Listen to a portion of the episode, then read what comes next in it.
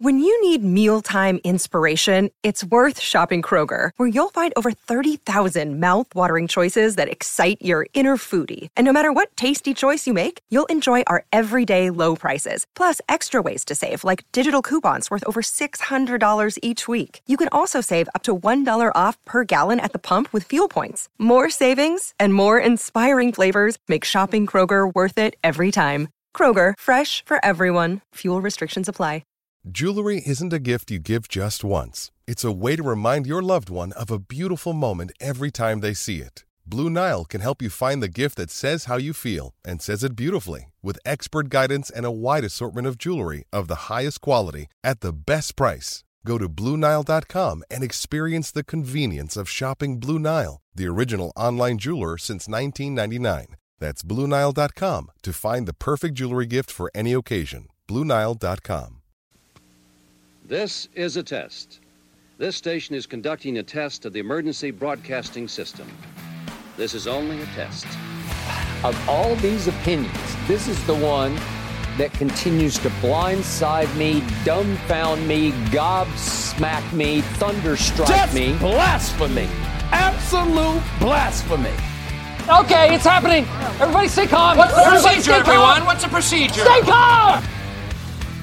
This is the Overreaction Podcast. I am Chase. With me, as always, my man Cody. We got week seven in the books.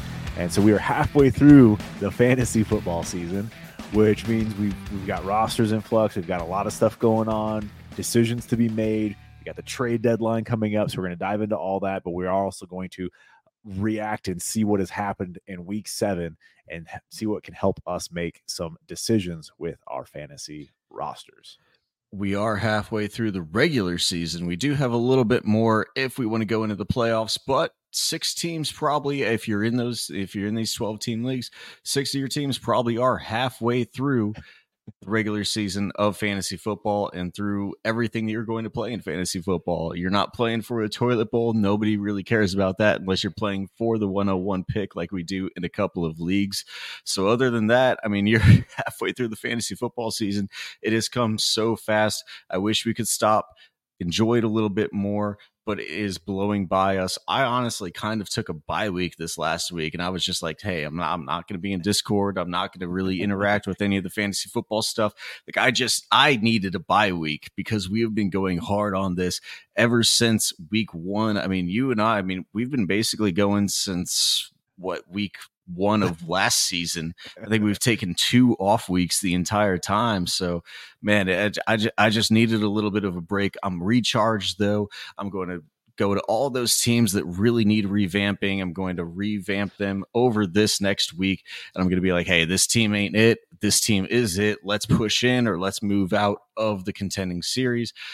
Let's make this team the best that it can be for 2024 or the rest of the way for 2023.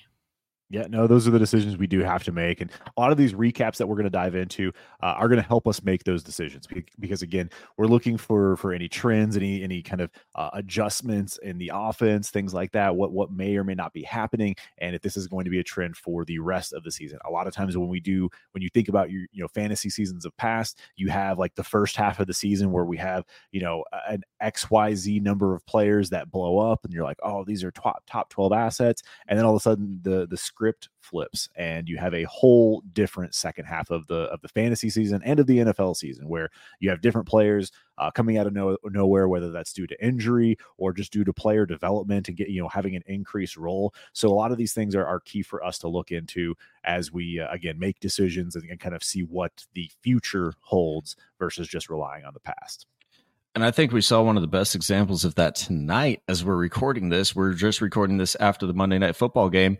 Did anybody think that the Minnesota Vikings were going to beat the San Francisco 49ers in Monday Night Football, except for me in the Heisman Oh. chat? As I was saying, hey, this just, I have a random feeling. I have a random feeling that this is going to be one of those weird primetime games where nothing goes according to script. It's going according to the script of the NFL, obviously, because they do have the script locked away in a vault, in another vault inside of the NFL headquarters. Obviously, this was scripted and it was going to happen beforehand. But I mean, conspiracy no- here nobody nobody saw this coming, especially as Addison leaves for a little bit in this game. Hockenson leaves for a little bit in this game. And Kirk Cousins in primetime game is one of the best quarterbacks of the week. Like nobody saw this script happening for one of these games. And this is just the thing of like, hey, this team is one in five. There's still a lot of football left to play. Obviously, it definitely doesn't correlate one to one to like your fantasy football team that's one in five because you probably have no hope of making the playoffs. That's probably not happening. But this Minnesota Vikings team, they can actually turn some stuff around. They don't have to be one of these teams that's in the Caleb Williams sweepstakes, like everybody was saying at the beginning yeah. of the season, or at least like four or five weeks ago. Yeah, no, I mean eh, this is a eh, eh, a very big week for them to to come out with a W against the 49ers. I mean, Kirk Cousins did throw for 378 yards, two touchdowns. Uh, he did have a pick, but it was a, a, massive performance. And again, when when you have different bodies rotating in and out, the key things that I you know really took away, I, I I think with with Addison missing a couple series, the, these types of things will shift. But hey, KJ Osborne had 43 routes run, uh, Addison had 33, and Brandon Powell had 32 out of that wide receiver range. And then you had 37 routes run for TJ Hockenson. So those are your four key targets there in the offense. And you also had Mattison and Cam Akers combining for 33 um, routes run on their themselves as well. I think that's the big highlight for me. Like you had, we, we all knew it was KJ Osborne, Jordan Addison, and Brandon Powell was going to be the, the, the top three, right? But we really have seen a significant want to say significant. We've had a workload increase week over week for Cam Akers in this offense. Not that he's going to take over the backfield, but he did get 10 carries to add uh, to Mattison's eight. They both got three targets, even though Mattison was on the field for 10 more snaps. And when you really look at the breakdown, you know, uh, it was all Mattison in two minute drill. This was a majority, you know, of Mattison's work. He was the goal line back. He was the, the two minute drill guy. Um, it was a pretty split backfield on early downs but uh, short yardage was Cam Akers. So, you know, it's going to be a split backfield. It's a true committee. Do you have any interest in the running back room in Minnesota? They play Green Bay, Atlanta, and New Orleans the next three weeks. Zero percent interest in either one or any of the Minnesota Vikings running backs. No. it's short and sweet. Love it. Yeah, I mean, I, I think there is some, you know, best ball interest for one of these guys. The problem is which one, which one you're going to have to actually pay to get. No. You know, I don't really want to spend. None of them are worth a second. Yeah, right. And that's exactly it. I don't want to spend any significant capital. If I can get one of them for a third, sure. But like in the end, we're talking about 39 yards on the ground for Mattison, 31 uh, for for Cam Akers. It's not all that great. Akers did have, you know, a nice catch for 30 yards, but he also had two catches for 30 yards on the day to kind of give you an idea of what happened. Um, it was just one of those those games. So that's kind of the Minnesota offense right now. You know, Brandon Powell's, I think, a deeper, you know, best ball dart. I don't necessarily want to have to start him. Um, I think that he's at least going to have uh, some sort of role while Jets is out and then after that it's it's pretty much going to disappear uh, jordan addison though he was the star of the show you know they, they talked about rookies having 100 yard uh, receivings receiving yards 100 receiving yards on prime time games and it's just randy moss justin jefferson and now jordan addison. So uh, again great company you know when you when you really think about it that only for have, minnesota vikings teams? Yeah just for minnesota okay, vikings okay. for the vikings yeah. That, that clarification needs to be made there.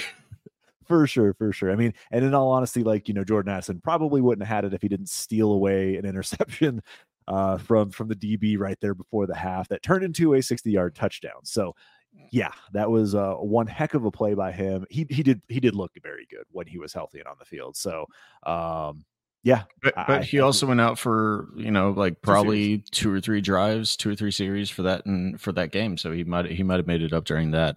Uh, the I, I, don't I don't have much to take away from this game. Obviously, Jordan Addison, like you said, is very good. Brandon Powell in best ball leagues, roll him out there as your bottom five on your roster guy until Justin Jefferson comes back. The only thing that I have from this game, though, is on the other side of the ball, and a guy who is highlighted in my waiver wire series tonight or t- this morning is Jauan Jennings. Uh, yeah. Jauan Jennings, as long as Deebo is out, he should be rostered in literally every single league. I, I don't care whether it's best ball or lineup or whatever. Jauan Jennings should be rostered in every single league until Deebo comes back. You've got one more week until they go to their bye week. It's supposed to be that Deebo is going to come back on their after their bye week in week 10 and so uh, until then, Jauan Jennings should be rostered and potentially started in almost every single league, depending on how deep it is. Yeah, I mean, and, and with Deebo's history, you know, I, I, he might be one worth holding on to just to see what happens after that bye week. Um, I mean, most likely you're going due to roster construction and and your uh, the the depth in your league, you'll probably have to drop Jennings um, during that bye week, but Deebo just gets banged up, and when, when it starts, it doesn't stop. So I'm, I'm real interested to see what what happens week 11 when Deebo does come back on the field because he is definitely out through the bye. Uh, but yeah, that's the only thing of note. You know, CMC obviously was was a uh, game time decision or game day decision. Uh, he obviously took over that backfield, no questions, no ifs, ands, or buts about it. That was his backfield. He did his thing. So yeah, let's uh forget Monday Night Football. Let's just kind of dive into the rest of the weekend slate here. So, uh, I want to kick things off with with Ravens and Lions, the probably the biggest surprise blowout of the week. One of the, f- I mean, for for the score, one of the funnest games that I watched. All of that, all all of that noon slate was that game because freaking Lamar Jackson. I, I know we have some when we have some people out there, and Mason not talking to you, but we have some people out there that don't think that Lamar Jackson is actually a good quarterback. What do you think now? Uh, he's an MVP candidate. He looked like an MVP this game. I know we have a long way to go, but uh, Lamar Jackson without a running back room at all, whenever you have Gus Edwards and Justice Hill as your only two running backs, and you're basically the primary running back, and you can take Zay Flowers, Nelson Agholor, Mark Andrews, and a little bit of Odell Beckham to this type of level. Um, he's one of the best quarterbacks in the league. I think he should be a top five dynasty asset in dynasty superflex leagues and there's a question of how high does he go I don't think he's I don't think he's any higher than that. I think he's still like 4 or 5 for me, but people were discounting this man to like QB 9 whenever he didn't have a contract this offseason and those people were absolutely ludicrous ridiculous. I love Lamar Jackson. Oh, I know you do. You, you do own you you own yourself quite a bit. Uh, you've been really high on Lamar as well. You kind of trying to fend off the haters. You know this this offense is going to have an even distribution, and, and that's kind of what we saw. You know, Zay Flowers is the number one wide receiver, but in the end, this is still Mark Andrews. Uh, I'd say primary target. But in the end, you had six targets for Zay, seven for Odell, six targets for Mark Andrews, twenty eight total passes on the game.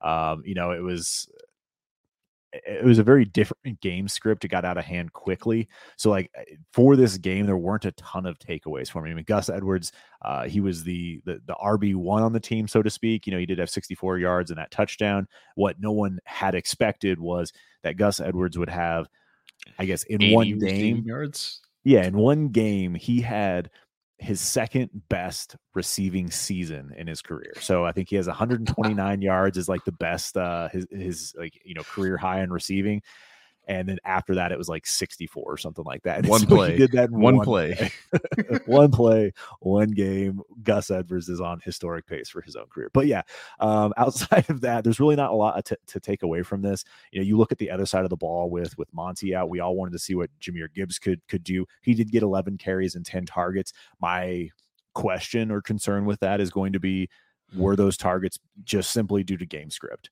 Uh, what is it going to be something that like he's going to be able to continue that kind of pace going forwards? Because if he can get 10 targets, like that's I mean, that's what you wanted. Like this is that's the split that you would think that Jahmyr Gibbs should have 11 carries, 10 carries on the ground type of performance, and then 10 targets in the air. Like that is what you want to see from him. He did convert that into nine for 58.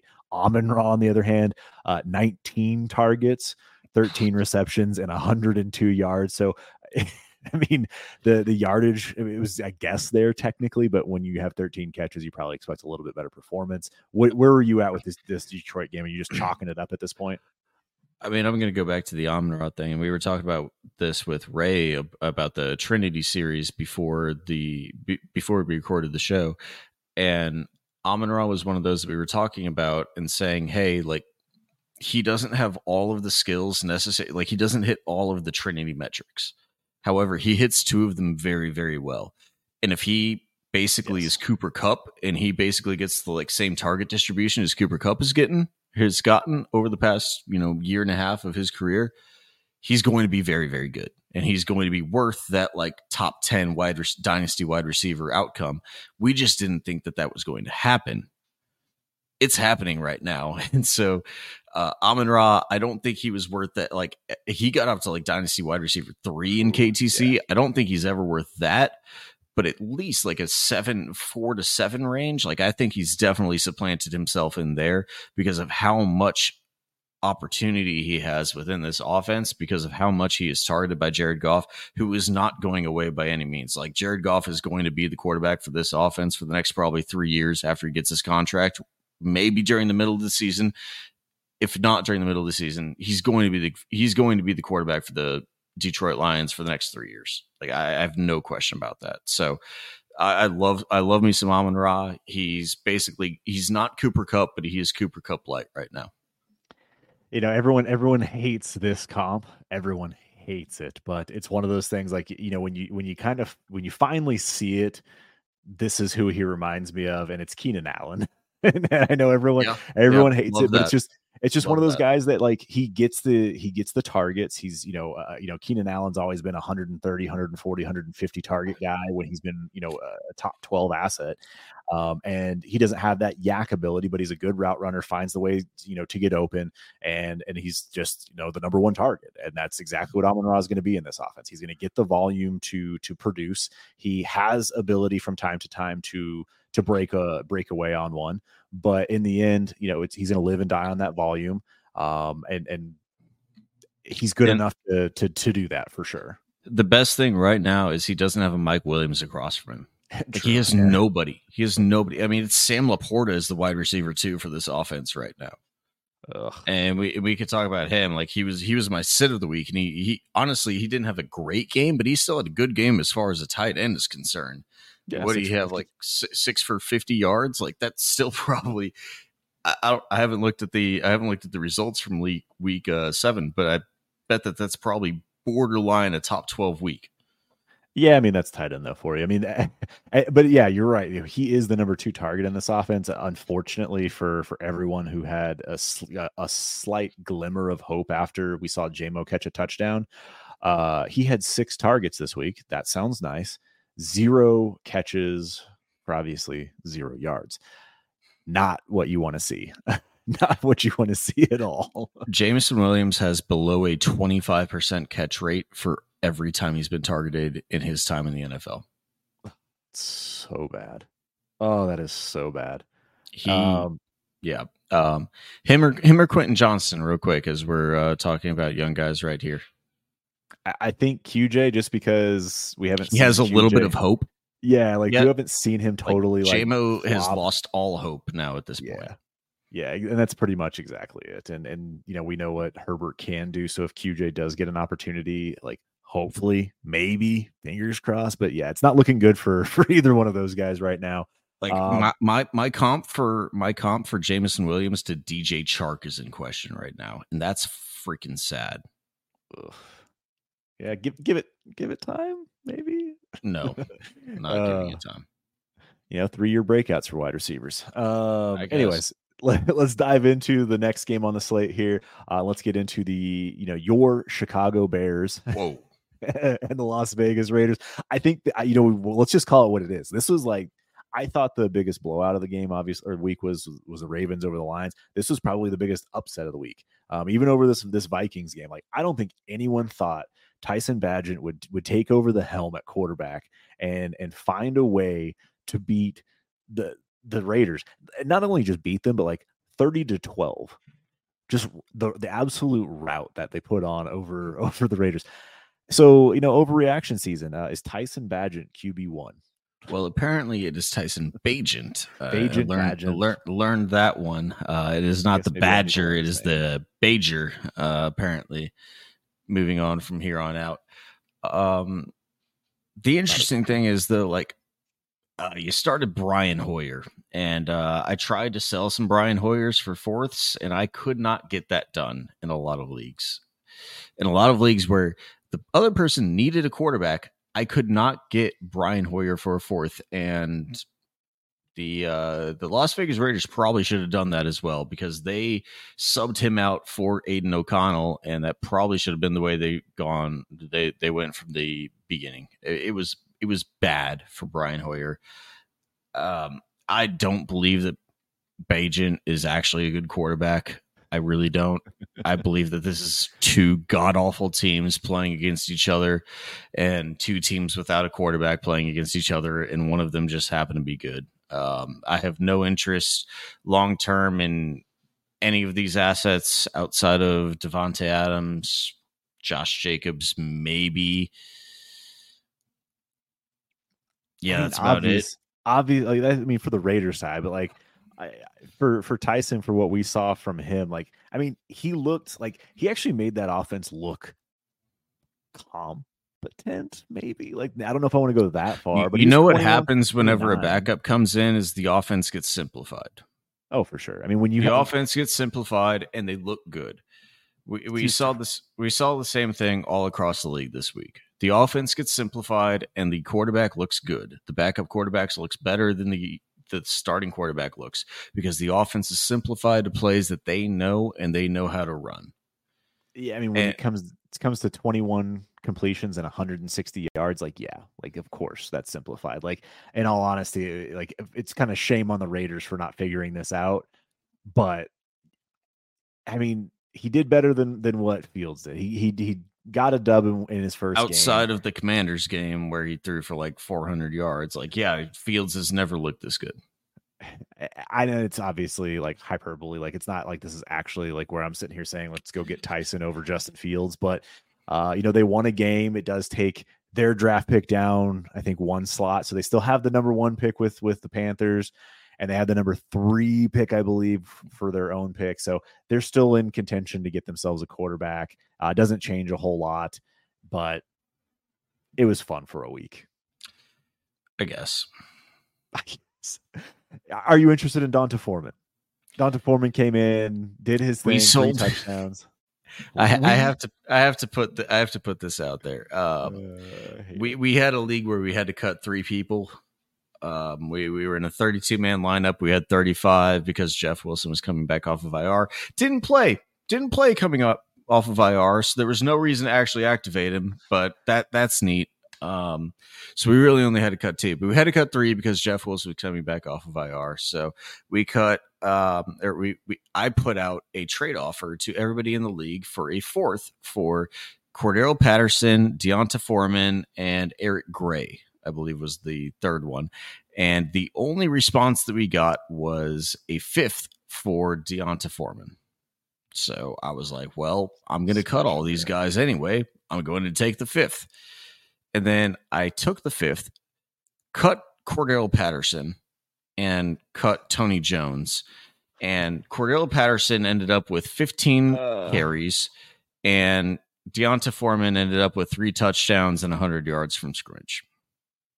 So hey man, that's I, how I my know, week went. In Rumble, I held on to D'Onta Foreman all year for the, for this this opportunity the last couple weeks, and it finally it finally happened. You know, obviously it probably wasn't the best uh, uh, maneuver on my part to to to take that, but hey, you know what? This 38 point uh, performance for him in Rumble made it all worth it. So uh, happy to have that. I think it's a short term thing. You know, obviously with with Roschon out with a concussion. Um, yes, you, you should still cut him this week. I, like, I don't know about all that. I, I, I don't know if he's like not in Rumble just have a ro- uh, in a, in a twenty five man roster. Yes, you should still cut him this week, but he's still going to have a role on that team. Like when you really look at the the splits and what happened, he's still going to have a role. And like that's the whole thing is like you're talking about a running back that's on a roster that's going to have a role. Like Darrynton Evans got 14 carries. You're going to sit here and tell me that D'Onta Foreman's not going to just take that over? Come on come on, man. Like For Khalil Herbert's out. Like he's still gonna, week he's still gonna he's still going to get his touches for at least I, another. I week. can fully understand you carrying him for one more week, but in, as quit, soon as Khalil Herbert, as soon as Khalil Herbert gets back, you should cut him. Like there's no chance that he has any opportunity after Khalil Herbert gets back. You're just projecting after after trading away Foreman. I I, I feel it. I can feel it here. Um, are you concerned about Don uh, about Davante Adams though? No, absolutely not. These people talking about Jakobi Meyers is the one in this offense. No, he's he, he is coming off of an injury where he has not practiced most of the days within the week. He just comes out there and plays the game. He's pulling the like perfect optimum prime of DeAndre Hopkins, where hey, I'm a vet. I don't need to do this anymore. I'm just going to show up on game days and I'm going to play. Uh, the only thing is, his quarterbacks freaking suck. So um, basically, he needs. It's sad to say, but he needs Jimmy G back at quarterback, and he'll be right back to what he was. Uh, 13 targets, 10 catches, 100 yards. Yeah, uh, he'll he'll be right back to it. I mean, it sounds like he they, they say he dodged a big bullet with the injury. So hopefully, I know I don't know the the injury like the re-injury risk for something like this. Um, so uh, you know, hopefully that when Jimmy G is back, it's fine because I do have a lot of Davante Adams that I'm hoping for as well. Uh, but you know, I, I am concerned, you know, because it's it's kind of easy to just you know shut down Adams, double team him, let Jakobi do his thing, which is why he looks like he's he's the one. Um, when you have a quarterback that's just not super accurate, and uh, Davante Adams is clearly disinterested at this point. Uh, any chance you think he's a trade target? I, I mean, I, I, I highly doubt it for the NFL. You haven't heard any rumors at this point. Any any thoughts there, like of him potentially being traded? I thought that he would be a trade. T- I thought that he would be a trade candidate at the beginning of the year. It sounds like he's not going to be. Um, I thought that Mike Evans would also be one that would go to a contender. Both of these teams, for some reason, think that they can actually compete this year. They're probably both not going to be traded, and they probably yeah. should be, but they probably won't move. Um, so we'll, we'll yeah. probably see them stuck on dead teams for the rest of the year before we move on from this game, the one thing I did want to kind of point out, and this is this is a guy that um, I am interested in buying in Dynasty, and and I think that you know we've seen his playing time continue to increase, and that's Michael Mayer. While he didn't have the stats necessarily this week that you're like, oh my gosh, let's go out and get him. You know, his role has been increasing week over week. Every single week, he's actually finally replaced Austin Hooper as the number one. Um, so he actually played 81% of the offensive snaps last week. And then he's actually finally took over the primary tight end role in 11 personnel as well. So he only missed four of the first 50 plays before they started putting the backups in, which was another key thing for him, where he was the guy on that offense. We'll see what that means again for fantasy purposes, again with the quarterback situation. But he might be a good buy low candidate if he's going to continue to get you know integrated into this offense. If he's going to continue to take over that role, um, that might be a good buy low candidate right now, or a guy that you're looking to to acquire if you're not a contending team and you're like, hey, I could use a tight end for next year or or again you know uh, building for 2024 as we talked about at the top of the show that's a, a big target of mine i think at this point i know yeah i do i, I obviously I obviously do like Michael Mayer a lot because he was my tight end one coming yeah. out of the draft. Um, so I obviously do like him a lot. I do think that he still has the ability to be tight end one out of this class, even above Sam LaPorta, because Sam LaPorta is serving as a wide receiver two basically for this team right now. And I think that they actually get themselves a wide receiver two eventually, whether it's through the trade deadline right now or it's through the draft next year. Uh, obviously, the first round pick of Jameson Williams is not it. That's a wasted, just burnt to the ground first round pick. That's never going to, uh, ne- never going to matriculate to what they thought he could be. That's not going to happen. So they either need to get a legitimate wide receiver two, or they need to trade for a wide receiver two for this team. And there's a lot of people that could be in that conversation. Uh, obviously, we're, we're going to talk about some of them later. Uh, like the Tee Higgins example comes to comes to mind. So th- this team could be very very scary, and it's why I don't really have all that much conviction on Sam LaPorta remaining in the same role that he's currently providing right now for the long term because basically he has to be Mark Andrews and be the or Mark Andrews or Travis Kelce and be the number one wide receiver or number one receiving role in his offense for the next 10 plus years for the value that he's garnering right now. And that's not going to happen. Like he, he's damn good. He's damn good. But eventually, I think he gets back to just being a replaceable tight end. Speaking of uh, replaceable tight ends, let's just dive into the next game here with the Cleveland Browns and the Indianapolis Colts, where the Colts have found a way to replace tight end no matter what. And uh, David Njoku, they have seven of them. David And David Njoku has, you know, basically disappeared. Um, you know, even though he's gotten eight targets, like he had his best receiving performance of the season. I think he had like 54 yards. Woohoo! Um, so fantasy managers are just going nuts over that week. But yeah, I mean, this has been uh, the Cleveland offense. Uh, I, I, don't really know what to do. Like uh, people were saying, did Deshaun Watson quit on the team? You know, he only played 12 snaps. Apparently, he had a shoulder injury. PJ Walker came in. Uh, so offensive dysfunction. Jerome Ford banged up. Uh, Kareem Hunt, you know, still again took over the number two role. Uh, big things here. DPJ is kind of getting phased out of the offense. This is definitely an uh, Amari Cooper, Elijah Moore uh, type of offense, and then D- David Njoku as like the primary passing options with with DPJ and Goodwin basically being distant three four options on this team. Um, I, honestly, just dysfunction. I mean, like I don't know why I'd be surprised for anything else from the Cleveland Browns. Like this is just Cleveland Browns like to the core. You know, unfortunately Nick Chubb got hurt, but uh, just absolute dysfunction from this Browns offense. Well, not only Nick Chubb got hurt, but now Jerome Ford is hurt, and yep. they look like they're going to be rolling out Pierre Strong as their starting running back next week, along with uh, Kareem Hunt. So that that's an interesting move. We'll see if maybe they take on a uh, Leonard Fournette type or something like that throughout this uh, bye week because they do not have a single running back on their practice squad currently. So they need to add somebody don't know who it'll be. They'll probably pick somebody up off of somebody else's practice squad or add somebody like a Leonard Fournette to their team to get that third running back spot filled up. You said like you said you said the the Deshaun Watson injury and everything. He did go out with a head injury. He was put into concussion protocol. He was cleared from concussion protocol, but he was not put out into the game again out of an abundance of caution, which is what Kevin Stefanski said. Uh, and there was also a possible re injury to the rotator cuff. Man, I'm I'm about out on Deshaun Watson experiment, man. Like I I know this team that they have so much invested in him that he's going to be the starter for them for the next probably three years at least.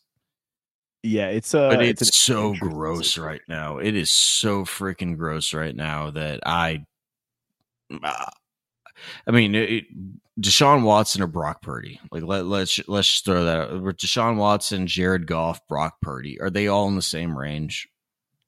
For sure, and I'm taking Purdy. Like I'm taking Purdy, Goff, and I think Watson at this point. Um, if I had to to rank them, it's I don't know, man. I, I, I don't really know what to make of it. You know, again, I, I know the concussion aspect, but like then they said that like tr- like that they kept him out because of the re-injury to the shoulder. I, I just don't, I don't know what to believe. And and like when you have these kind of conflicting type of things, it it just feels it just feels off. And the offense looked off. Like I I don't know. I I really don't know what to do with this offense at all anymore. Uh, Amari Cooper still very good and not not on the field, but just as a player, he's still very good. Um, Elijah Moore has looked better with this team. Like you think that this is going to be a team that's going to take steps in the right direction. Um, and for for whatever setbacks, whatever reasons, whatever's going on there, um, I just it's Cleveland. That's what I just chalk it up to. Like it's just the, the Browns are going to brown, and mm. eh, they're brown in their pants right now. It's just absolute, just a mess in Cleveland. So I fully agree. I mean, it's just eh, it's it's unfortunate, but man, all all these players just feel like they can never get to their they can never get to their peak of what they actually should be because of everything that Cleveland always does. I feel like it's just bad juju there. But on the other side of the ball, you know, we had a had a fun game despite backup quarterbacks on both sides playing, and uh, just kind of a a mess of a game. But hey, you know, it was fun. Uh, Indianapolis went out there, they did their thing. You know, the, the, splits that I was kind of looking at here that were of interest is you know Alec Pierce did lead the team in routes run, uh, which was kind of interesting. 31 over Michael Pittman's 30 over Josh Downs 25. Uh, the big thing is that this offense does run 11 personnel on 75% of their snaps, which leads the NFL. So Josh Downs is out there with, you know, significant time because he is out there on all of the uh, 11 personnel uh, routes. So he, he got six targets. He did his thing. He actually had, you know, I don't know if you want to call it a blow up performance, but like, you know, uh, he, he did at least break out. I believe he had like 124 yards and a touchdown. Um, so, you know, he had his first 100 yard game of his career. Michael Pittman broke off a 75 yarder against what, you know, again, is a very, very good Cleveland Browns defense. They still did their thing, but uh, they did give up some big plays in this. What are you doing with this offense for the rest of the season? Are you are you interested in Josh Downs? Do you think that this is another trade uh, candidate for maybe a Jerry Jeudy, Courtland Sutton wide receiver to to replace Alec Pierce? Because it seems like Pierce is just a guy somehow against the best defense in the league. Uh, one also um, they gained 75 ish yards against a play that probably should have been blown dead and was not blown dead because there was an offsides that the cornerback didn't react to because he thought the play was blown dead. And then i think it was uh, that was the michael pittman touchdown. Yeah. Uh, 75 yards for a touchdown because the cornerback didn't run with him because he thought the play was dead. So you negate that. Okay, now we're to uh, Gardner Minshew threw for 220 yards in this game. Um, then you negate the Josh Downs 60 yard reception for a touchdown. Uh, now he's to 140 yards in the game. And then you negate the Alec Pierce 32 yard reception, which now brings him down to 110 yards in the game. Basically, all that the Indianapolis Colts had was big plays.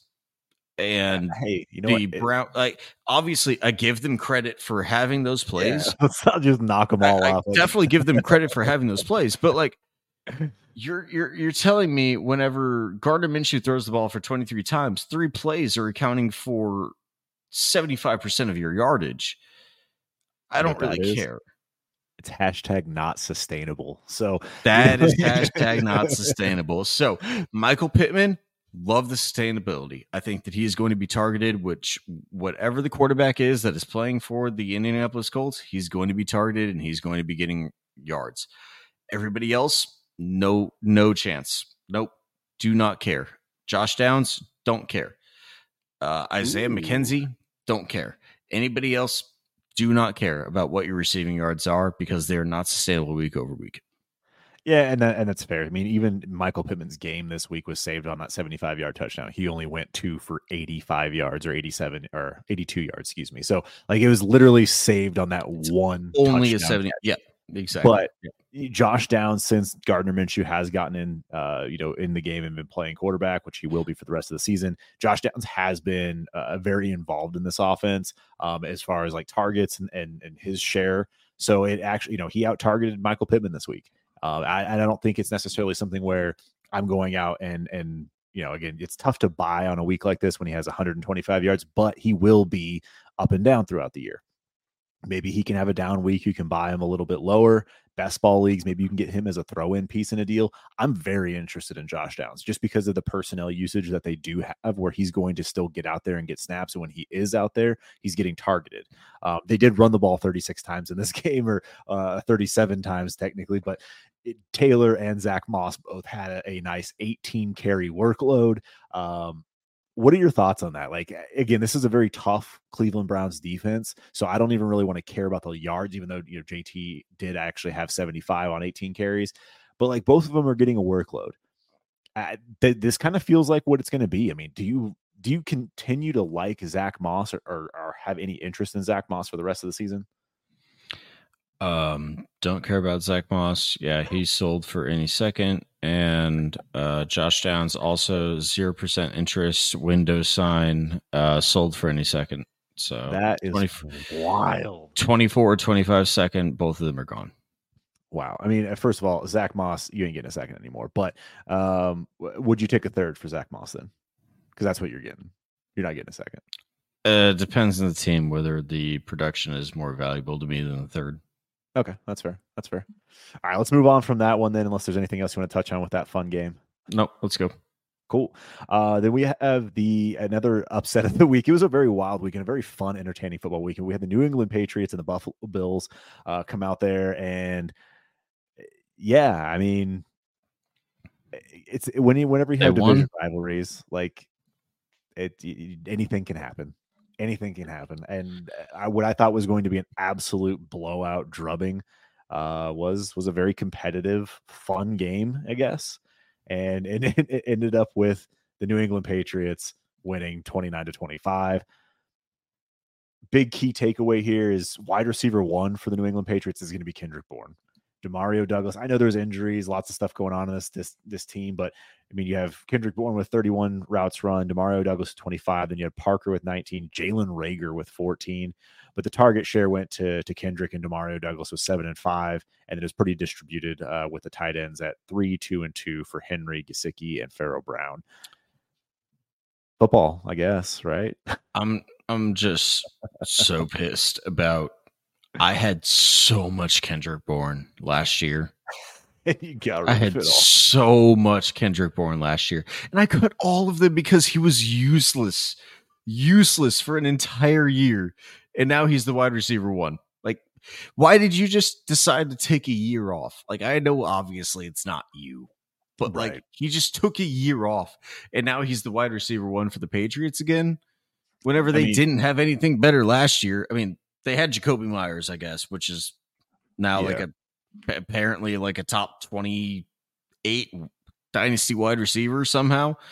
Don't understand that one either. But like did nothing last year. I don't I don't think he was a top 50 wide receiver in all of fantasy last year.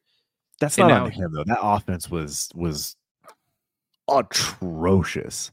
Like it's still so, atrocious. It's still atrocious, and now he's good. I don't understand it. Yeah, but he doesn't have Jakobi Meyers taking targets away, so it is uh, just uh, yeah. Kendrick Bourne. yeah, it is just Kendrick Bourne. Yeah, him and Pharaoh Brown. Uh, I mean, we saw we saw Rhamondre and Zeke have a split kind of carry backfield with Zeke leading with eleven to, to nine, but Rhamondre did get the six targets in this game, uh, saving his quote unquote fantasy week, I guess. Um, and Zeke so, fell into the end zone. So who do you want to start in fantasy? Zeke. It's still Rhamondre. Like it's still Rhamondre. Like I mean, he's getting the passing down work. When you get six, when you're getting six targets for 50 yards, uh, again, the, both of them are were inefficient. I mean, 2.8 yards to carry for Zeke, 11 for 31. Yeah, he fell in the end zone, and yeah, it was nine for 34. It wasn't a whole lot better for Rhamondre, but eh, like, what are we talking about here? Like this is I definitely want... Rhamondre's backfield. It's I, I don't really want to have to start either of them if I'm being oh, totally for sure honest, not. But for sure not. But on our starts of the week show, um, yeah. I I want to start the guy who can actually fall into the end zone. Yeah, yeah, yeah, yeah.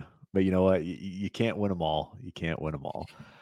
All right, on the other side of the ball, the Buffalo Bills. Uh, just kind of breaking that one down here. Uh, kind of a I mean, I, this is this was a Josh Allen performance, so that we literally I don't think anything to talk about other than the Dawson Knox injury. Fair. That that is fair. I mean, Kincaid did end up with his what eight catches for seventy five yards um, as a result of that, so he got more involved in this offense. Um, I mean, wh- where are you at right now? I mean, I, do we even have an update on what how like the severity of of Knox's injury? Looks like he's going to have wrist surgery, and there's an indefinite timeline about how long he's going to be out. It could look to be uh, months, though. So uh, I wouldn't suspect Knox to be back for the season. Yeah. I mean, even if he is back, uh, this is this is Kincaid's opportunity. I mean, this is the this is the chance. He he uh, was second in targets on the team, just behind Diggs. With so Diggs had twelve, uh, Kincaid had eight. Outside of that, no one else had more than four so this was this was just one of those like even distributions outside of those two. Um, and Kincaid found a way to get the ball. Uh, so that's this is going to be something to to monitor. I mean, I do think that you you need to have him. Uh, I don't know if you can trade for him at this point. Again, it's it's one of those situations where if you have him now, you're really mm-hmm. excited. Nope, trade um, him away. It's yeah, it's only a trade away sell window. You you can't buy. Uh, exactly. I mean, I, I wouldn't necessarily be trading him away at this point. Like, I do think he's going to have a role um, in this offense. You know, the, the other thing to monitor is Quintin Morris was out of this game as well. So again, they just had to play Kincaid. So I, I am curious what does you know what that kind of split is going to look like going forward. Uh, if Quintin Morris is going to be more involved, taking over like the Dawson Knox role, and maybe Kincaid still maintains his same role. Like you know, we talk about it all the time with with running backs, where it's like, oh yeah, he's the he's the early down back you have a, a, backup running back that replaces that early down back. He's not going to just like have that third down back all of a sudden take over. Like Quintin Morris is more of a blocking tight end, can do more of the things that Dawson Knox can do. So I don't know if necessarily uh, there's going to be a huge increase in Kincaid's work, but uh, I guess this could be a sell window for you right now. It's just, again, whether or not you want to take that bet on what was drafted as the tight end one uh, in 2023. So again, it, it, tough decisions to make for that. I think I'm willing to hold on and see uh, see how they do decide to utilize Kincaid because I don't think his value can basically go down from here. Yeah, Josh Whyle or yeah, Dalton Kincaid or Quintin Morris is the Josh Whyle to Chig Okonkwo. There we go. So eventually we got there, but basically that's kind of like the comparison of like these blocking tight ends. Um, unfortunately, Quintin Morris is dealing with that injury. It looks like he's probably going to come back this year or this week. However, you know who is the person who would be next up? Joel Wilson out of Central Michigan, undrafted free agent. Uh, if if you want a little bit of a sneak peek into the waiver wire article, Joel Wilson and Quintin Morris make their appearance in there, and it is awful. Uh, this I this don't want to add either of them. This but, guy doesn't care about Josh Downs, but Joel Olson is that his name? I, I already forgot. Uh, that that's a guy. no, no, literally, literally the literally the last set, the last sentence to my waiver wire article is and no, even for me, Joel Wilson is too gross to add anywhere.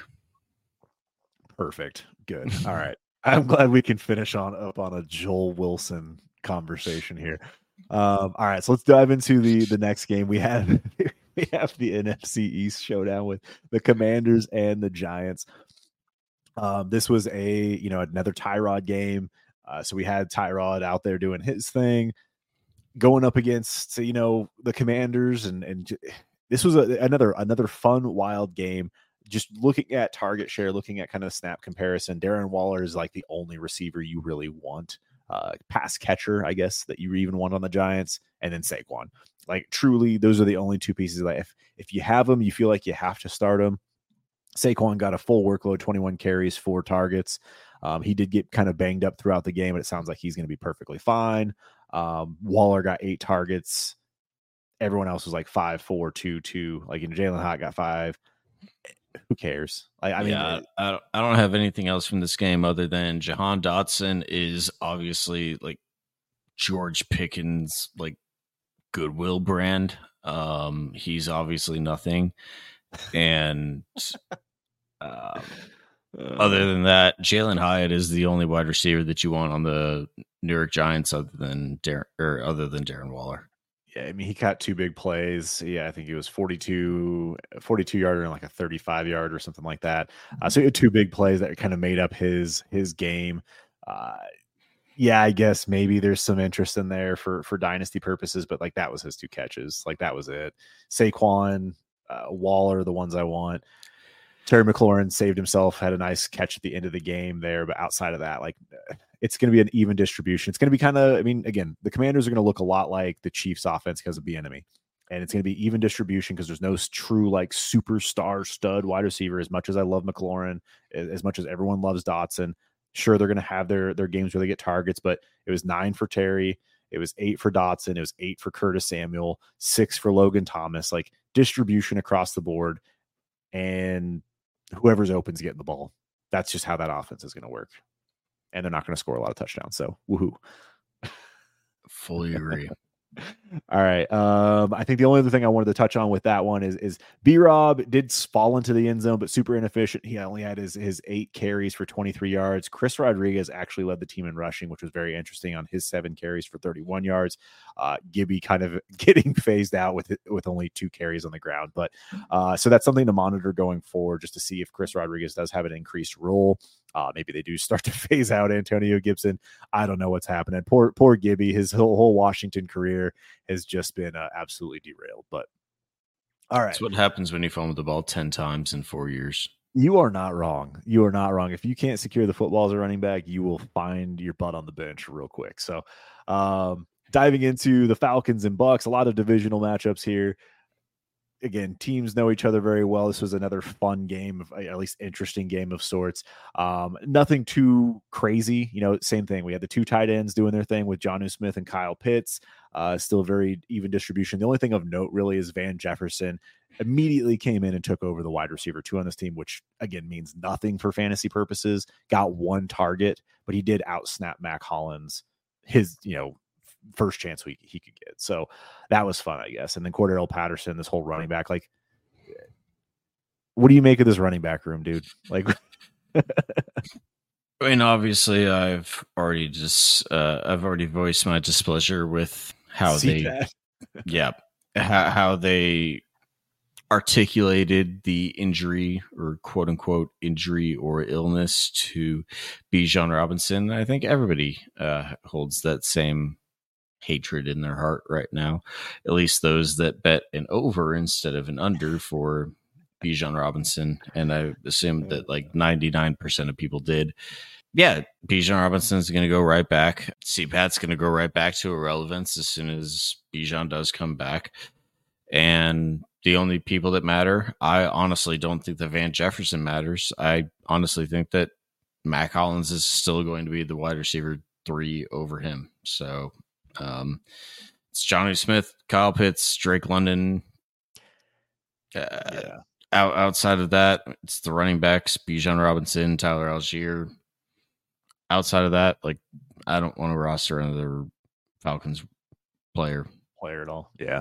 No, I mean, I don't think anything really changes on that side of the ball. Uh, you know, Rachaad White, another super inefficient game, 2.6 yards per carry on his 13 carries. So that was gross. Uh, Mike Evans uh, did have a game. He, he, he, you know, played well, did his thing. Same thing with Chris Godwin. The big thing that saved Rachaad White was his his pass catching. He did have six for 65 in the air. Otherwise, this is all pretty standard standard stuff that you'd expect out of both of these teams. Uh, no no real buy candidates in my opinion. No real sell candidates. Um, it just doesn't. Again, if you if you're not a contender, you probably don't want Mike Williams on your team. Probably a guy you, you're more interested in selling uh, than than accumulating those points and there's really nothing to make of this running back backfield. Like Allgeier getting 21 carries and Cordell, Cordarrelle Patterson getting 10. It was purely just because Bijan was out. I am interested to see now what the split looks like with a, he- a healthy CPAT, but uh, I want to see everyone healthy first before we start making any decisions on that backfield. So uh, that pretty much wraps up that game. I mean, it was pretty gross in terms of fantasy, like not not anything super super sexy there anything on the Bucks side. Honestly, I don't have anything other than their running game is god awful, and I don't want any yeah. of them.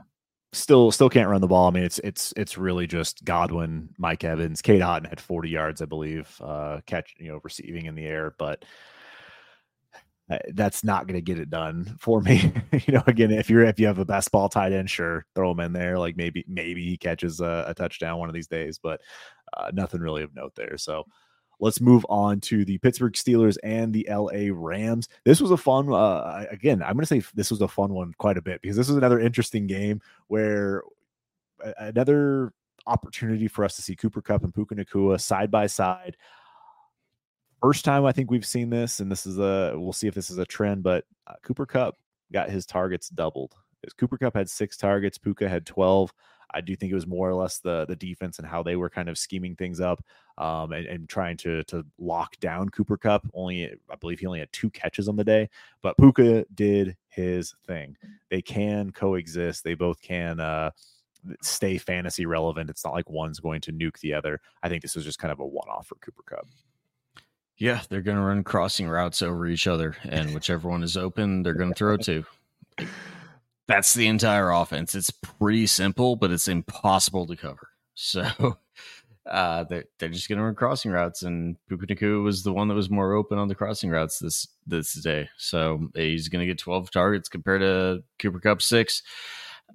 You you can't you can't stop these two at the same time, right? Like th- there's no. no defense that can stop both of them at the same time because you can't bracket both of them because that's allocating too many defensive pieces to playing on the secondary. And so like they, there there's no way to stop this defense whenever or stop this offense whenever they're literally just running Cooper Kupp and Puka Nacua over crossing routes over top of each other. There, there's no way to do it. And so it was a Puka Nacua game. I expect Cooper Kupp to have basically the same exact game next week. Um, there's nobody else. I mean, there's Tutu Atwell who's going to get a couple of targets. The running backs, if we want to actually dig into that, uh, Zach Evans is trash and should be cut in every single league that you potentially still have him in. Uh, fun times whenever people were calling him the running back three of the class. Uh, yeah, he might be the running back 30 of the class because Jaleel McLaughlin and Emmanuel Wilson are better than Zach Evans. So that that was a that was a fun uh, that that was a fun couple months for all of you people who thought Zach Evans was actually good and making excuses for him. Um, other than everyone came into the week even saying Zach Evans, this is his chance. Zach oh, Evans, yeah, yeah. how many no, carries he had? Zero. How how Zero. many Zach Evans starters I saw throughout my leagues? Uh, Just disgusting. Like there, there's no reason for you to ever think that Zach Evans was actually going to be this. Everything that they told you, just listen to the NFL team. Just listen to what they're telling you. Darrell Henderson has experience with the uh, has experience. Royce Freeman has experience, and we we we know he can do exactly what he's going to do. There's nothing, nothing said about Zach Evans ever, except for the fact that he is dog water and he's going to be left on the side of the f- dog bowl, like it hanging over just this guy. Yeah, no. Oh uh, my god. Just cut him. Cut him in every single league that you have him. He's rostered in redraft start 10 leagues. Like why? There's uh, no reason for that. I I just don't understand it. People holding on to priors from 8 months ago, come on, grow up. I mean, both of the running backs that did play uh, had 60 plus yards each. Henderson had 18 carries. Freeman had 12. So, you know, they both were very involved in this game. It was definitely Darrell Henderson's backfield, I guess, if you want to call it that. He did get the two targets. He did outsnap Royce by 10. Um, and, and he did run, you know, five more routes. But they were both involved. Um, so this is actually going to be very interesting, you know, going forward. So kind of two-parter here. Uh, I do think that both of these guys are going to have a role when Kyren comes back. Do you have any interest in either of these guys? If so, which one between now and let's say the end of the season? Who do you think is going to be RB two behind Kyren when he's back? Well, for sure, it's not going to be Zach Evans because the team already told us that, but people will still know, think it's Zach know. Evans somehow. It's uh, not going to be Zach, and they'll, they'll, they'll, still roster him though. I, that that's the thing that just pisses me off to no end is they'll they'll still roster him because Darrell eventually Henderson or Royce Freeman, which one do you want? Henderson Henderson over Freeman. Henderson over Freeman. Um, Henderson will be the running back two behind Kyren Williams whenever he comes back. Do you feel confident starting Darrell Henderson between now and then? No. Uh, he's uh, would I rather start any of the Los Angeles running backs over Jaleel McLaughlin? I'd probably rather start Jaleel McLaughlin or Emari Demercado. Oof, I might be interested in Darrell Henderson. Might might be might be interested in Darrell Henderson if I if I need a start if I need one, but but I, I get the sentiment. Let's let's hop over to the other side of the ball. I mean that's that's just going to be the Rams running game for the next few weeks. It's going to be a, a hodgepodge of of Henderson and Freeman. Um, we did see Diontae Johnson come back on the other side, so he's finally health, well, healthier. He's he's playing to, football. To our chagrin, is Pickens an alpha? He hey. went over hundred yards in the game. The Diontae Johnson came back. Yep, he phased them out. Five Pickens, catches. Pickens might be an alpha man. 107 yards. Uh, you know, I, I really can't tell with you sometimes if you're being sarcastic or not. Um, I don't. I, I I'm not on board with that. So I'm, I'm hoping you aren't. But hey, I mean, you, you know, you kind of you, you, change your mind on things. We we all, we all take data in and, and just reassess as we see it. Uh, I mean, Diontae, I think it was more or less a snap count. He's getting phased in. Uh, you know, or getting kind of ramped back up after injury. Uh, he had 39 snaps to, to Allen Robinson's 37, and George Pickens had 52. So you can kind of get an idea of, of really where that snaps uh, that snap share was. Uh, 28 to 24 in terms of routes run. So when Diontae was out there, he was running routes, eight targets to six targets for Pickens uh, over Diontae. But in the end, like just just give it give it another week. Just give it another week, and, and we're gonna see what's really going on. I'm fully on your side, obviously. Okay. I was Sorry. being fully sarcastic. But what I would say is after this week, I fully suspect that you could trade George Pickens for Diontae Johnson plus. Ooh, interesting. And so even if it's a freaking third, um, I would trade my Diontae Johnson for like if I if I could trade my George Pickens for Diontae Johnson in the third, I think I'm getting the better wide receiver there, and I'm getting a third on top of it. That's where you're playing that like flat wide receiver tier market against each other.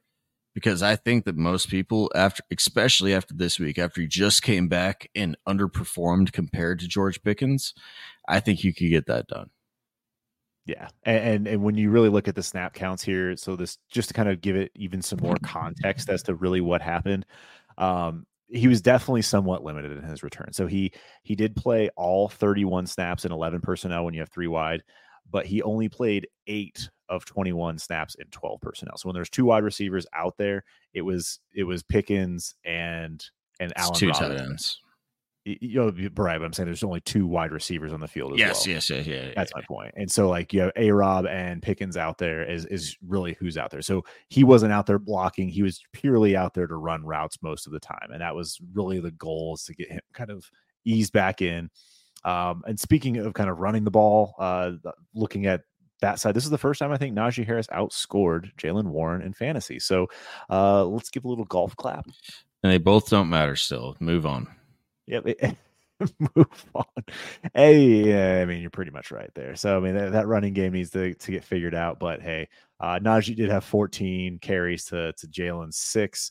Uh, Najee did out target him as well, three to two, and uh, only had five more snaps. But yeah, it's a running game that you really don't want any part of for fantasy purposes. So yeah, we for all intents and purposes can uh, move on. But before we do, Connor Heyward uh, emerging as the top tight end for that team with with uh, Pat Freiermuth on IR. How you feel? Another guy from the waiver wire report that you all should read on destinationdewebsite.com. Um, look, I mean, he's he's the only guy right now. Um, Darnell Washington, I think he ran 53% of routes compared to Connor Heyward's 83% of routes, something like that. Yeah. So uh, Connor Heyward's the one that's going to be running routes. And Darnell Washington, as much as he's an athletic freak, he's only seen three targets on the entire year. So um, take the guy that the team trusts, take the guy that has been showing you that he's going to be the one.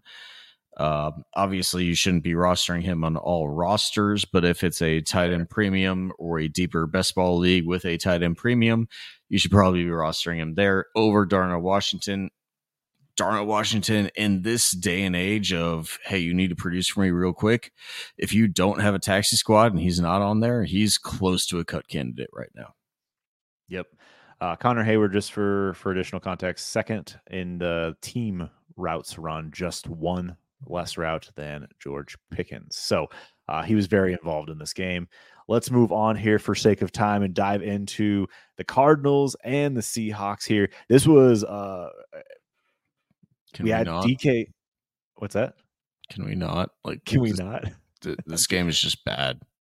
I, I agree. The only thing I really want to look at here is DK was out, so we had the wide receivers uh, for Seattle being Jake Bobo, Tyler Lockett, and JSN. Uh, Jake Bobo did lead the team in snaps, followed by Lockett, followed by JSN. Um, and then the routes run was 24 for Bobo, 24 for JSN, 23 for Tyler Lockett, and target share was again fairly split. But JSN did lead the team in targets. Uh, some people are calling this the the JSN breakout game, I guess. But uh, you know, it was nice to see JSN targeted on something other than like you know within two yards of the line of scrimmage. I will say that much.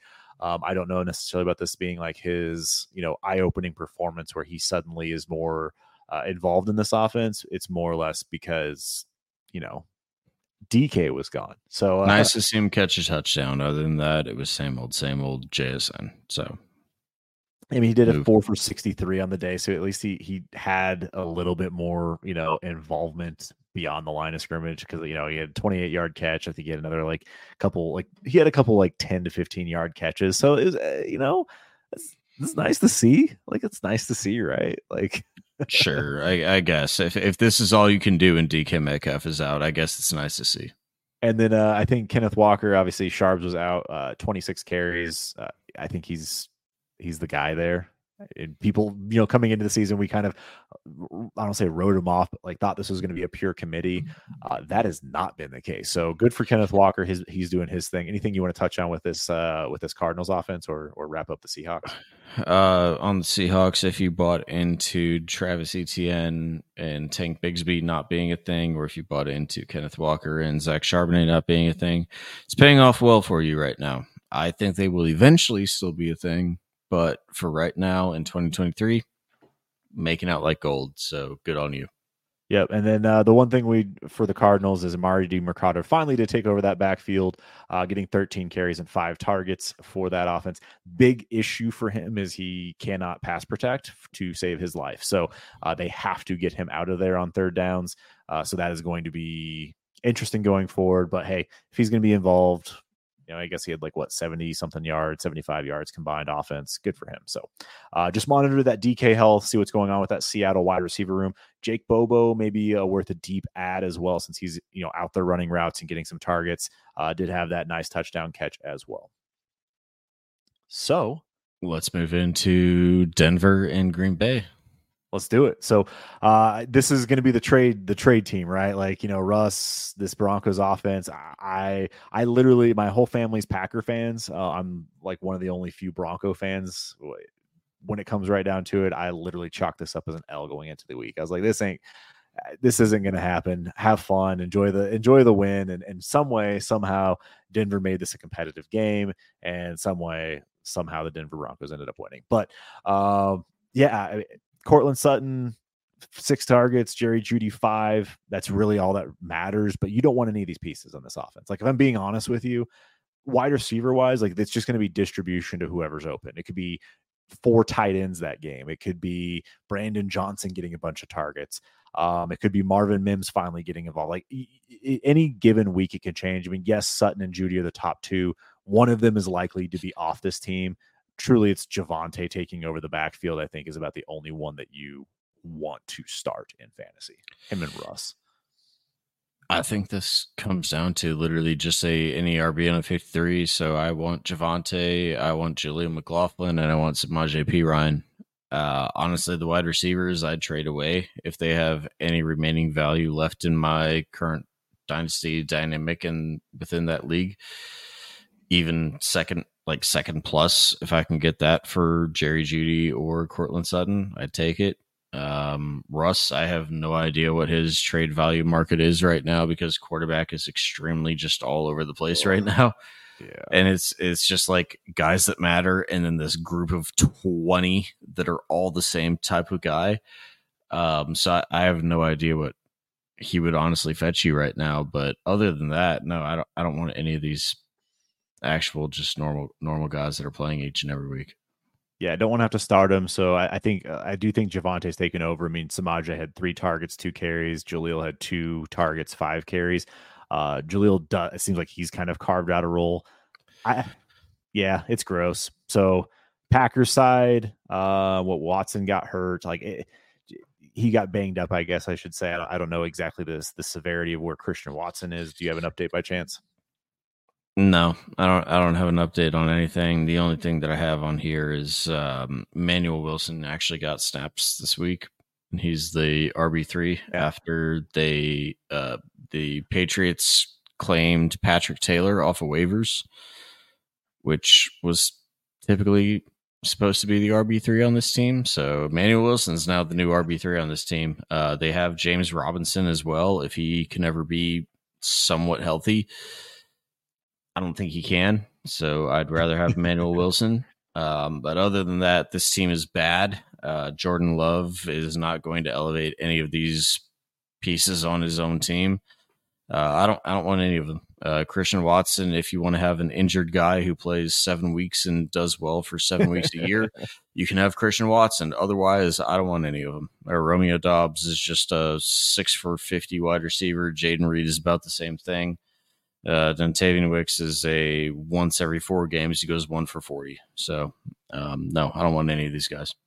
And then in the running back room, uh, you know, this was Aaron Jones' first game back. Uh, AJ Dillon did actually le- still lead this backfield in terms of snaps, routes run. Uh, Aaron Jones did get five to two targets, uh, but AJ Dillon had 15 carries to Aaron Jones's eight. Uh, some speculation around whether or not Aaron Jones was was just limited in his first week back, um, or if it was kind of riding the hot hand, or if he re-injured himself. So uh, it will be something to monitor to see where things are at with Aaron Jones. Um, I it, there was some joking around of whether or not this is AJ Dillon's backfield now. Uh, it, if that's what no. you want to believe, feel free. Um, if that's the if that's the hype you need to go sell AJ Dillon, go do it. But uh, this is still Aaron Jones's backfield when he's healthy and back up and running. So like, let's not take it too far here. Um, last thing to note is Luke Musgrave's health uh, did take a, a, big old crack from Kareem Jackson concussion protocol. Um, so we'll again just continue to monitor that to make sure he's healthy and ready to roll for next week. Oh, all right. Next game. More game. Uh, a couple more. We got we got the Chiefs and the Chargers, and then we got Thursday night football. So we have the Chiefs and the Chargers here and for me, really nothing of note. Kelce did his thing. Rashee Rice has been the is the lead wide receiver. He's the number one wide receiver. He's taking over that that wide receiver role. Um, yes, the other guys are involved, and and again, when we talk about Kansas City Chiefs, even distribution. Uh, but do you have any interest in Rashee Rice right now? Have interest in Rashee Rice on like a rebuilding team. Obviously, don't want to start him in any contending team right now, but if, if I'm on a rebuilding team, yeah, like he he looks to be the best wide receiver out of this group right now. Yep, uh, Justyn Ross. That sounds like uh, you can cut. Yeah, uh, class seven felony, whatever that means. Um, you should have cut him a year and a half ago, whenever he was still relevant, and now he's even more relevant now. So cut every and all Justyn Ross if you still own him, and that's shame on you for still rostering Justyn Ross throughout all of this time. On the flip side of this game, uh, again, it was a Keenan Allen, Josh Palmer performance. Uh, Josh Palmer did his thing. Keenan Allen had a big drop, but but again, they both got eight and seven targets respectively. Uh, the only thing I really wanted to kind of highlight here, I, I'm not concerned but Austin Ekeler, I, am not sure if he's fully healthy or what's going on. He just hasn't been very efficient coming back. He hasn't had like that same explosiveness um, in his first couple games back from from injury. Uh, he did get, you know, still led the backfield, 14 carries with two targets, but it's just not what you kind of expect out of Austin Ekeler. Like I definitely expected more targets out of this uh, this backfield. But uh, are are you concerned at all with Ekeler? do you think this is just a, a case of just a couple games, Chiefs kind of playing him tough? He he's only been back for two games. You're playing against Dallas and you're playing against Kansas City. Your next yep. week matchup against is against Chicago. Um, yeah, not, don't have any concerns about uh, what Austin Ekeler might do next week because it might be 50 points. and it very well might be. He, you know, he's a fantasy player himself. Uh, he's probably not very happy with his fantasy performance, and he does not like to let down his fantasy managers. So, uh, yeah, I fully expect some bounce back games from Ekeler. Uh, last thing, kind of of note with this game. Uh, Gerald Everett did leave this game with a quad injury in the third quarter. He actually had a, a decent game going for himself. Um, I believe he had a touchdown. He had a few other catches. It was a, a nice build up for him, but ended up leaving in the third. Uh, so again, monitor that situation. I don't necessarily want to nec- you know go out and get Donald Parham, but hey, if he has a role, he can catch a touchdown. Uh, what was interesting was um, the other tight end. Uh, I don't know his first name, but it's like Smartt. I think uh, uh, Stone Smartt. Oh, that's what it was. Stone Smartt. Yeah, on, Stone Smartt. Stone Smartt. Hey, name name slipped my mind there, but yeah, he played 11 to 17 snaps in the fourth quarter um, uh, at the tight end position. So it was kind of interesting to see him immediately come in uh, and take over that Gerald Everett role. I'd rather have Joel Wilson. Jeez. Yeah, exactly. That's exactly it. Uh, so we have the Sunday night game and then Thursday night. So we have the Eagles and Dolphins. Uh, d- really nothing to, to, highlight here other than AJ Brown's good. Um, are you worried at all about Smitty? Is this a buy low opportunity for Devonta Smith? I mean, look, it's it's going to be the same thing that we see with the Bengals every year. Um, that the, there's a wide receiver one in AJ Brown or Ja'Marr Chase, and there's a wide receiver two in Tee Higgins or Devonta Smith, and they'll have their games. They're good wide receivers. They'd probably be a wide receiver one for 20 or so of the other 32 teams in the league, but they're on a team with a wide receiver one over them. So yep. they're going to have games where they're going to have games and stretches where they just aren't good. And this is what this is. This is the same exact thing that Devonta Smith is going through right now. You remember the first three weeks, whenever people were people were saying it's Devonta Smith over AJ Brown. you remember that? You remember that? You remember that oh, yeah. story? Uh, so, um, yeah, it's amazing how fast we react right now in in this landscape. So, uh, all those people that said that they would rather have Smitty over Brown, uh, just remember who's the alpha and who's the uh, number one wide receiver in this role. And uh, Devonta Smith's still a very good wide receiver. He's still probably top 15 wide receivers in Dynasty, but he doesn't have the upside to ever be the one for this team while AJ Brown's still here. Same thing with the other side of the ball. You know, we ha- we talk about Jaylen Waddle with the same kind of issues where he has the talent to to put up monster performances, but as long as Tyreek Hill is there, he's going to play second fiddle, and that's exactly what happened this week. Again, uh, 15 targets for Tyreek and only six for Jaylen Waddle, uh, respectively rinse, led. Rinse and repeat, copy paste. Yep. rinse repeat copy paste exactly tyreek 11 for 88 uh waddle 6 for 63 but yeah, exactly it. Tyreek got the touchdown. That's you know again giving him another big week uh, and on his uh, on his case for 2K. So fingers crossed that, that continues. But you know Eagles played a very good uh, defensive had a very good defensive performance, even though they turned the ball over twice, you know, fumble and a pick. Um, they still they still looked dominant in that game. So final game we'll wrap up with here, unless there's anything else you want to touch on with these Eagles and and uh and Dolphins. I don't think so. I don't even know what the last game we have to touch is. Thursday night football, the game everyone forgets. Oh, we have no to go all the way back it. to the beginning of the week. Gotta go. We went backwards this week. We went, we went, we went, you know, from the beginning to the end and into the beginning. Um, so this one here, a 31-24 reminder uh, game for that one. So Jacksonville did come out on top for a game that we thought was going to be over. Um, yeah, it was 24 to 9 at the end of the third quarter. And then all of a sudden the the Saints showed up. How and, this was a one score game is baffling because the Saints were awful for 45 minutes of the game. It was brutal, man. It was brutal. But uh yeah, man, it, it is what it is. I mean, there's a few things of note, uh, you know, on the uh in terms of the Saints side of things. Alvin Kamara, 17 carries, 62 yards. Alvin Kamara, 14 targets 12 receptions, 91 yards, doing his thing in the air. If you uh, bought on that suspension for Alvin Kamara, you're going to be rewarded very handsomely. Like this is going to be a lot of fun for him in PPR formats where you're just going to accumulate points. But uh, one thing we did want to make sure we touch on Chris Olave, he did have 15 targets in this game, seven catches, 57 yards. However, um, he did get what was it arrested he's in jail right now for for his uh, reckless driving. Reckless driving 35 miles an hour over the speed limit. Um, we don't know anything more than that. It's uh, justyn ross is the one that's actually a class felony. seven felony. Yeah, that that one. If you have any Justyn Ross shares out there, cut those. Uh, Olave shares definitely do not cut those. He's just trying to perform his best uh, Jordan Addison role, where he was arrested for reckless driving and then came out and has now put up like seven touchdowns over the last five weeks. He's just trying to perform that. I, I give yeah. him full credence, and um, I don't think this is affects Chris Olave at all. Yeah, I, I, mean, it's just something to, to kind of watch out for. I don't think he's going to miss any time. It doesn't sound like it's anything like that. But um, the the only other player of note, fantasy relevance wise, is kind of Taysom Hill. Uh, he had five carries on the ground. He's finally getting involved. Five carries, 18 yards, and a touchdown. And then he also got involved in the passing game.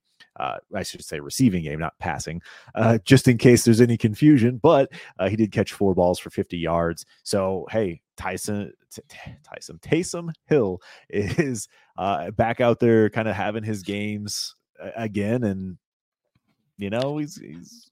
Hey, well, while Derek Carr is god awful right now. I mean, you got to go to you got to go Taysom or Tyson Hill for a little bit. You know, um, he, he hit a he hit a twenty five pointer in one of my uh, one of my oh super my flex leagues because he has a quarterback and tight end dual eligibility in one of my sleeper leagues. So he hit my quarterback one slot in one of my leagues this week. So it's fantastic. Wild. Uh, I will say Derek Carr threw the ball 55 times. That's just nuts. And um, sucked on all of them. Uh, 33 for 55. Anyways, all right. So we'll we'll wrap up here. So that that kind of covers the slate. Kind of wanted to dive into to seeing some of the trends. Um, I know this is another long one, but we do you know we do have the NFL trade deadline coming up, and we do want to kind of discuss a couple things real quick uh, in regards to potential trades, just players to potentially target now before the trades happen because the trade deadline is on a Tuesday um, you know, th- they may actually happen before the games occur. So uh, again, trying to get ahead of it, trying to think about some potential trade targets, and these are just the ones that are out there. Let's just start with the uh, let's just start with the quick ones here. Kirk Cousins, uh, obviously not going to be traded. He's done. No, nope, nope. Just Done move on. He's not going to get moved. He will not waive his no trade clause, so he's not going to get traded. Perfect.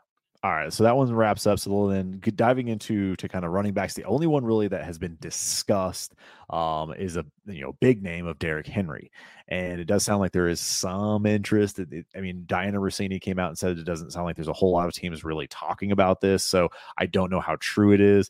Um, where you at? What have you heard with the Derrick Henry thing? You do you think you can go out and acquire him on the cheap? I mean, because I don't know if he's necessarily going to be cheap right now. I haven't heard anything on the Derrick Henry news train uh, through the through like the Twitterverse, but the interesting thing is that they have started to sell off pieces. They sold what was yeah. it, the safety, um, one of their best safeties. Yeah, yeah Kevin uh, Byard. Kevin Byard was sold to the uh, Philadelphia Eagles, so it may start the trend for a full sale sell off because they know that they can't beat the Texans and the Colts and the Jaguars, who are all better than them in this conference uh, or in this division. So um, maybe they do the normal tex- the normal Titans things and just try to go to a 500 season and do nothing and redo it again next year, or maybe they actually try to be a legitimate franchise and actually sell off some things and try to get a better pick. Yeah, then diving into the wide receivers here, uh, Hunter Renfrow was a name that came up. Hollywood Brown, Jerry Jeudy, Courtland Sutton. Those are the names that are kind of swirling around out there as far as potential, you know, trade candidates in the NFL. Um, any one of these guys that you're particularly that maybe you think you can buy low on that might actually have a, a boost in value? Renfrow is definitely the guy that I think you can buy the lowest on. Uh, I think he's I mean, I've seen him cut in places, so yeah. and I've almost cut him in places, but I've been holding on because of the fact that like they have no use for him. They do not use him. They're using Tre Tucker over Hunter Renfrow, Ooh. and he's he's a receiver that could fetch a legitimate like at least like fifth or sixth value in returns of like just a NFL draft picks. So like I don't think they're I don't see any reason why they wouldn't try to seek that out if they don't have any intention of using him for the rest of the year. I don't know why they're not using him. He's still a very good slot receiver, but they have Davante Adams and Jakobi Meyers. That's the guy that I'm most interested in. And then the second guy behind that, I don't think Hollywood Brown gets traded because I do think that they want to have a number one wide receiver for whenever Kyler Murray comes back because it does look like Kyler Murray is coming back within the next two weeks. I don't think that he's going to be traded. Uh, Jerry Jeudy is the one. If we're going to talk about Jerry Jeudy and Courtland Sutton, yeah. I think Jerry Jeudy is going to be the one that is traded if one of the two is traded because of the contract situation. He's a free agent at the end of the year. Courtland Sutton is still signed throughout the next one or two years, I believe. So whatever the case, Courtland Sutton is still going to be on the team and still has a contract moving forward. Jerry Jeudy does not. And so it would take a team to trade for him and then re sign him to a long term contract if they were going to do that. I think that's much more likely. And you may want to do a trade for Jerry Jeudy, thinking that he could go to a team like maybe the Lions or the Chiefs or something like that, thinking that he could have a boost up in his dynasty value yeah, I mean things can't get much worse than what's going on right now. So um, I think it, it's it's only kind of an uphill. Uh, I guess it's only up for Jeudy from here. Uh, I'm with you on the Hollywood thing. I don't think that he he has uh, any actual value. You know, he's not going anywhere. Zach Ertz, I've heard some random rumors of potentially a contender that needs a tight end. I could see them, you know, trying to acquire Zach Ertz because they do have McBride. But in all honesty, like he fits the role of what they're doing in, in, in Arizona. And there's really no real reason to do it. Like, what are you going to get back? A seventh, maybe a sixth? Like, what, what is that? Do that? You're going to do that 25, uh, 2025, sixth, seventh swap for Right. Zach Ertz. Come on. because because his contract is so bad that you're going to have to probably pay most of it just to move him off of your roster and they Yep. have so much free cap room that there's no reason to move him off Absolutely. Uh, there is one last trade. I think it's more or less, uh, you know, an off season trade. But uh, you want to bring up your your fun uh, fun trade topic here? yeah the one that i heard earlier today um, we we saw this get posted in the heisman heisman chat um, this is kay adams on her podcast was talking about a potential trade from one of the teams that does not involve a player it involved bill belichick actually getting traded potentially uh, obviously, I don't think this would happen in season because the logistics of all of that and how you would have to fire a head coach and a GM and bring in a new one would not happen. But in the off season, apparently, what the sources are saying, apparently according to Kay Adams, are this mysterious extension that we've all heard about and nobody knows what the actual details are. Apparently, this contract was put into place so that Bill Belichick could be traded in the offseason to a different team. And so everybody could have a fresh start. Bill Belichick could have a fresh start as the GM and as the head coach for a new team. Robert Kraft would basically be delegating the trade and he would have full ownership and full delegation of who the new GM and who the new head coach would be.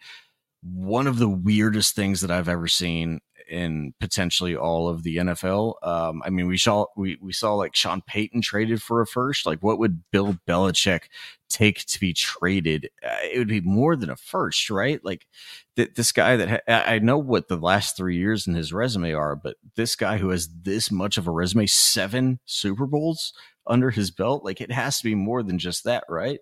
You you want to know you want to know something? Sean Payton has hurt the uh, the trade value of of coaches, and and, and, Oh, and I like having him as a you know it's, it's nice to have him as a head coach for the Broncos. Like I if I didn't if you told me Sean Payton was just hired to be the Broncos coach, I'm fine with that. The fact you had to give up a first round pick to do that, uh, yeah, no, I, I don't think any any organization is going to want to do that. There, there may be a couple uh, a couple wild ones out there that might be willing to do it, but again, it's like, is he getting traded to be the GM and head coach? Like, I just, I don't. I think Bill needs to stick on the sideline. I, I think that personnel decisions might need to be handled by somebody else, and is he willing to do that? He's. My guess is he's going to be stuck there, um, unless there's you know a organization crazy enough to just let him do it. The one that we were talking about before we started the show. No, The Raiders. The Raiders look so the- they look so perfect to do it because Davis has no idea what he's doing as an actual owner. No idea what he's doing as an actual owner. And so you could have Bill Belichick basically be the owner. You could have him literally go over his pre pre offensive coordinator and just take over basically head coaching duties, even if he doesn't like have the role as head coaching duties. You could basically just have him take over head coaching duties. And he'd be the GM because they basically don't have a GM right now. And they've wasted all of their first round draft picks for like the last seven years, which is why their team is god awful right now.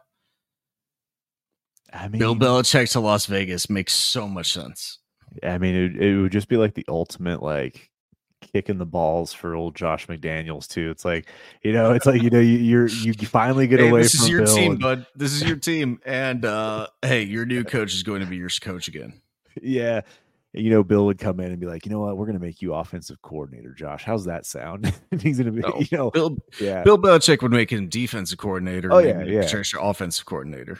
Yeah, you know, you got to mix it up. You got to, you if you want to be a head coach in this league, you got to learn both sides of the ball. That's how this works. So, uh, yeah, that kind of wraps up the the fun trade talk. I mean, there might be some other smaller things that, that do happen. Defensive side of the ball uh, action. You know, I think uh, there, there's some good things out there, but nothing fantasy relevant necessarily. Some so, Mecole Hardman's out there. Who cares? yeah, woohoo.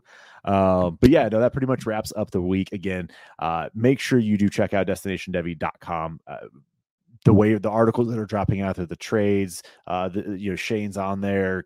Everyone's on there. Ray's going to be dropping some things on the Trinity. Like, you, there's tons of great stuff out there. And I can't forget, you know, Cody's obviously doing the waiver article every week. Uh, you know, Gene and Ike doing their thing. Like, you have to check out what's happening at Destination Devy. It is, it is truly the best place to be in fantasy. And if you can get access to the Discord, make sure you do join. Uh, those there's several different tiers that you can you can join. If you are in Heisman, you will get access to all of the content creators all day, every day, voice chat, conversation. Just ask your questions, learn about dynasty theory, learn about strategy. You will literally change your fantasy game in a month just being in there, and you'll never want to leave. You won't. It's the best place in fantasy. And if you haven't listened to it yet, I listened to Scott's podcast on. Yes. I li- I listened to that one on on the best ball roster construction kind of theory and the five tips. I listen. I literally listened to it twice. I listened to it back. I listened to it in the morning on my drive into work, and I listened on my to my drive back from work because it was so good. There's a couple of things I kind of disagree with, but most of it there, there's a couple things in there that I like I kind of disagree with, but most part that is fantastic, solid dynasty best ball rostership advice. I absolutely love that podcast. One of my favorite ones that I've seen on the Destination Devy feed in the last couple months. Yep, make sure you check check out Destination Devy Radio. All of the shows that are on here every single day, uh, whether that's going to be Scott, Ray, Jay, Rich. Uh, you know, we we got uh, we have the Devy guys. We have you know Gump doing his thing with with uh, with Derek, and, and of course Jeet Icon off the line, and then obviously DTI five. Everyone everyone has a show now. It feels like it's like there's so much happening on Destination awesome. Devy Radio man, it's it's, it's coming at you in waves every single week. There's not enough time is. to even there's not even enough time to consume all the content that we're putting out right now, and especially if if you compare that with all the written content that we're putting out on the Destination Devy website as well. You put the Trinity tracker and the Trinity tool that we're putting on there, along with yeah. all the other tools that we have on Destination Devy website. Man, they, you cannot have enough fantasy football dynasty content in your life if you subscribe to only this channel. It's fantastic. Yep. Again, destinationdevy.com. Make sure you do check it out. And thank you so much for listening us here on the Overreaction Podcast.